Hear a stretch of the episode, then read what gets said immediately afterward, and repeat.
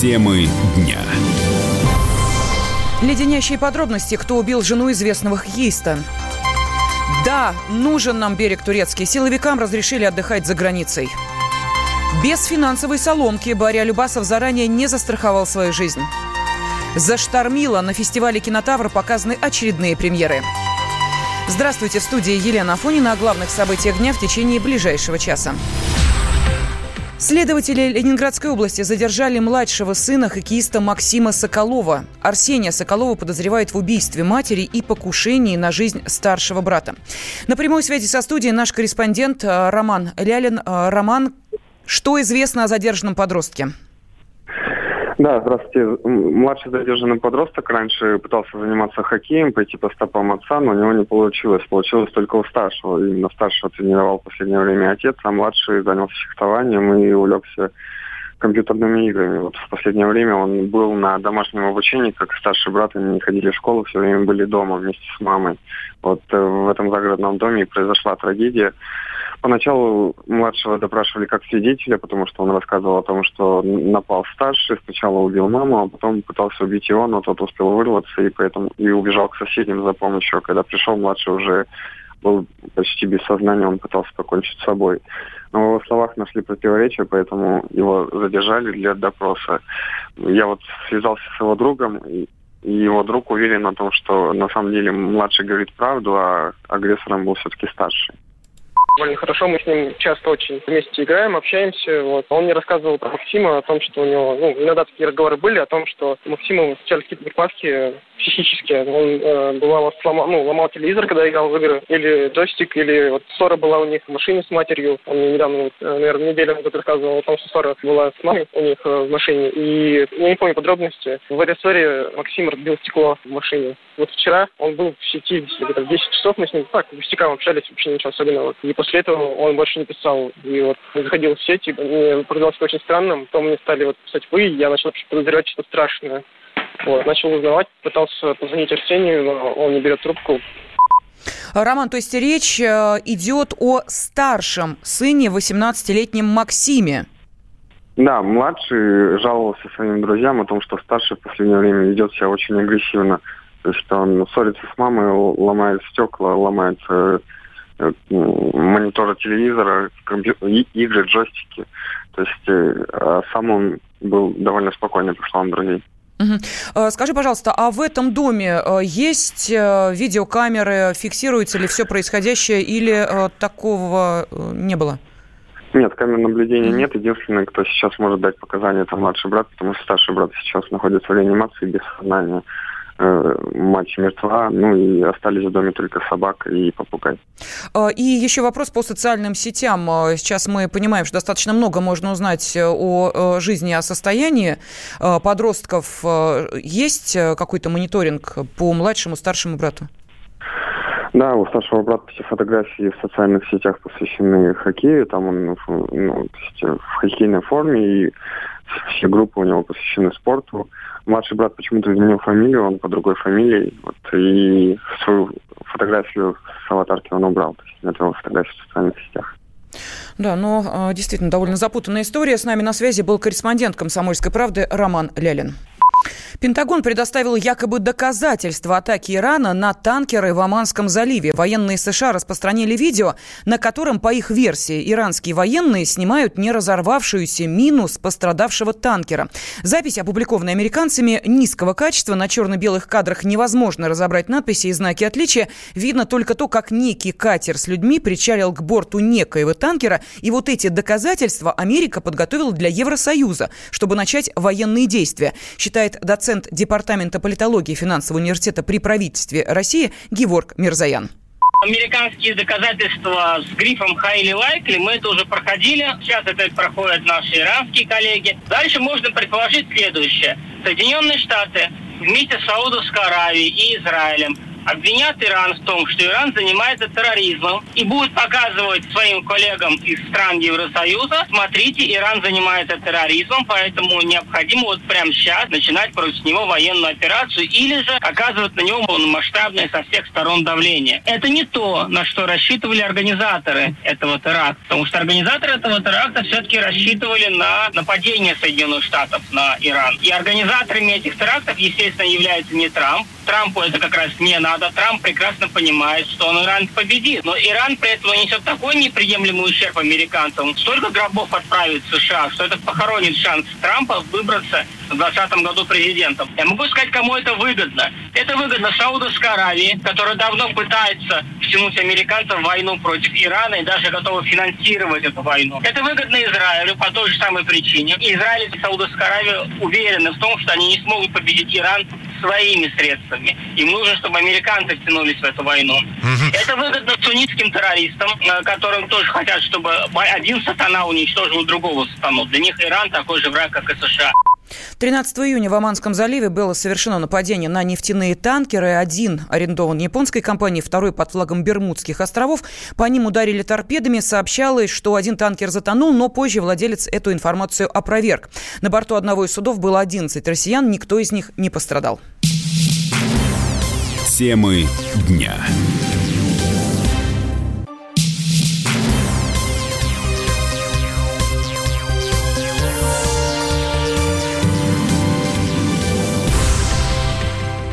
Студии Елена Афонина. Сын Барри Алибасова хочет вывести отца за границу. Семья продюсера планирует отправить его в европейскую частную клинику на реабилитацию. Представитель артиста Вадим Горжанкин рассказал, что так родные пытаются оградить Алибасова от лишнего внимания. То, что врачи работают хорошо, то есть никто этого не отрицает, никто в этом не сомневается, ну, то есть наши отечественные просто врачи. Вопрос в другом, что сейчас в связи с тем, что как бы все это произошло, вот эта длительная шумиха, обсуждение, там, там публикации, ток-шоу и все такое, то как бы любовь к Барри Алибасову, она, в общем-то, у многих людей была, но она еще дополнительно вспыхнула у тех людей, кто как бы особо там не переживал до этого о нем. В том числе у всяких артистов шоу-бизнеса, Э, и так далее. То есть появились какие-то куча людей, которые сказали, что они вот, там закадычные друзья там и так далее, хотя на самом деле это не всегда так. Они сейчас, конечно же, когда он будет переведен, вероятно, в, ну, в обычную палату, то есть из реанимации, э, ну, конечно же, пойдет поток людей, э, там начнут его все приглашать, отвлекать, говорить, и он уже будет, может, нервничать от этого и так далее, и поэтому лучше ему как бы покой, уединение на период реабилитации. И посчитали, как бы, что возможно, это оптимальнее будет, если он куда-то уедет в какую-то страну подальше, а, чтобы ну, никто ему не мешал. Однако сейчас музыкант останется в России. По словам Алибасова-младшего, самую качественную реанимационную помощь могут оказать только в нашей стране. Друг Алибасова, продюсер музыкальной группы «Ласковый май» Андрей Разин сообщил, что рассчитывать на финансовую поддержку после отравления Алибасову не придется. Он а, не позаботился о том, чтобы заранее застраховать свою жизнь то, что он уже прежним не будет никогда, что теперь у него будут очень большие сложности с питанием, с пищеводом, что по всей видимости, ему будут ставить, протезировать будут пищевод. Это, это уже однозначно.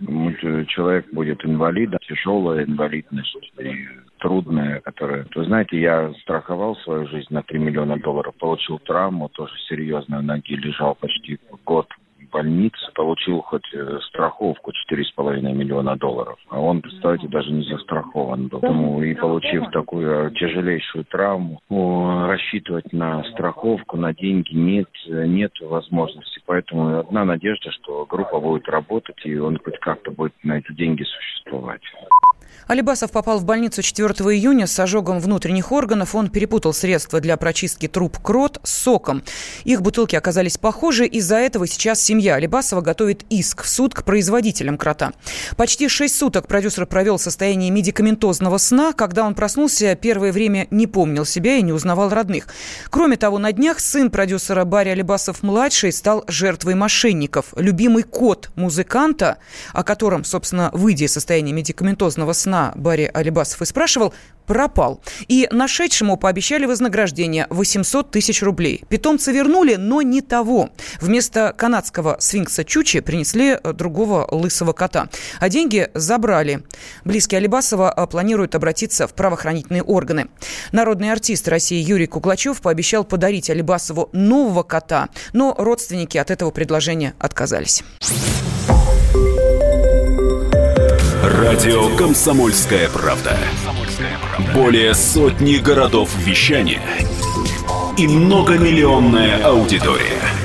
Калининград 107 и 2 FM. Эм. Кемерово 89 и 8 FM. Эм. Красноярск 107 и 1 FM.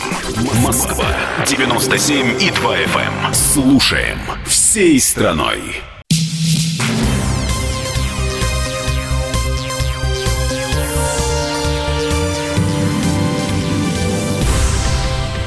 Студии Елена Афонина. В Сочи продолжается крупнейший российский кинофестиваль «Кинотавр».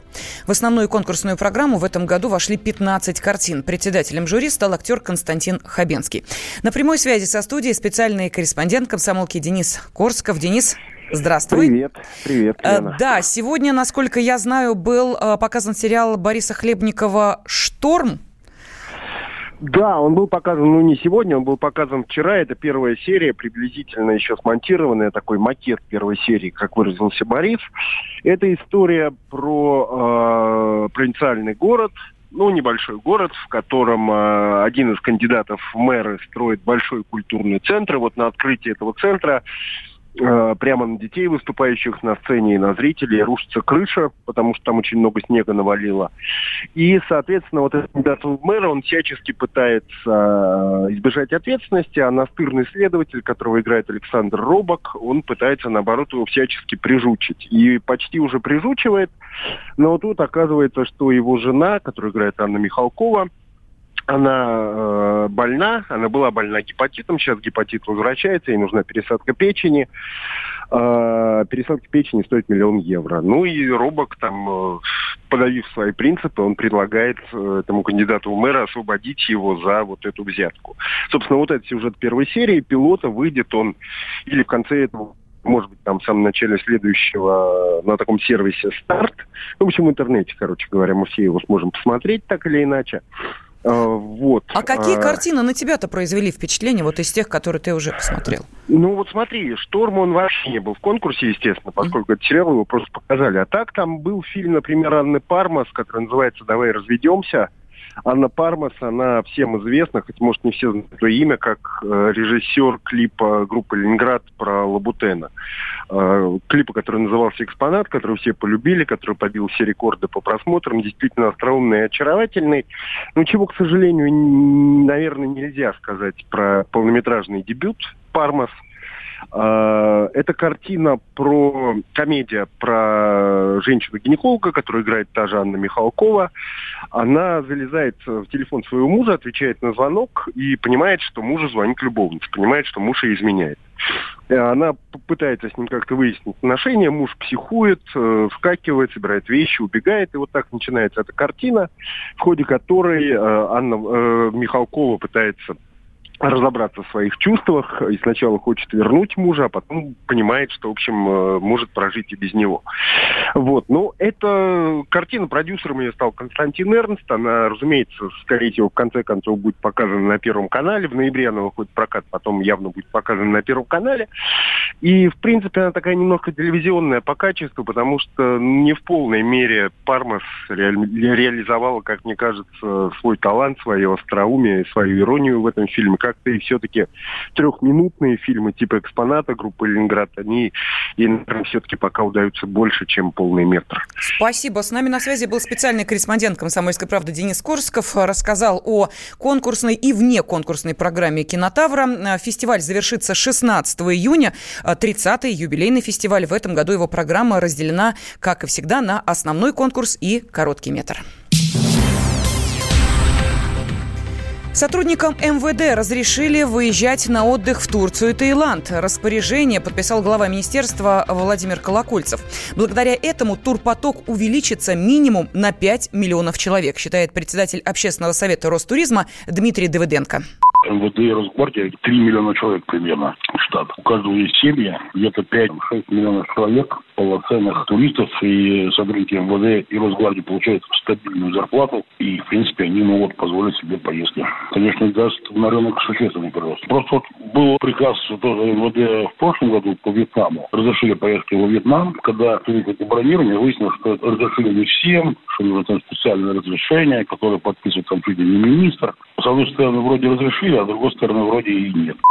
Ограничения на выезд за рубеж для сотрудников МВД и других силовых ведомств ввели в 2014 году. Список из 116 стран, не рекомендованных для туристических поездок, обнародовал МИД. Впоследствии этот перечень менялся. Например, правоохранителям позже разрешили посещать страны СНГ, Китай, Вьетнам и Кубу. Накал страстей на радио «Комсомольская правда». Кто прав? И главное, кто виноват? все губернаторы и мэры сидят у телевизора с э, блокнотиком, не дай бог, кто-то что-то сейчас Путину задаст какой-то Врачей вопрос. нет? Нет. Педагогов нет? Нет. Мы тут революционную ситуацию себе закладываем. Жги глаголом этих мразей. Извините, у нас каждую неделю какие-нибудь там задержания и посадки. Андрей и Юлия Норкины. По будням в 9 вечера программе «Простыми словами». Не могу ответить на этот вопрос.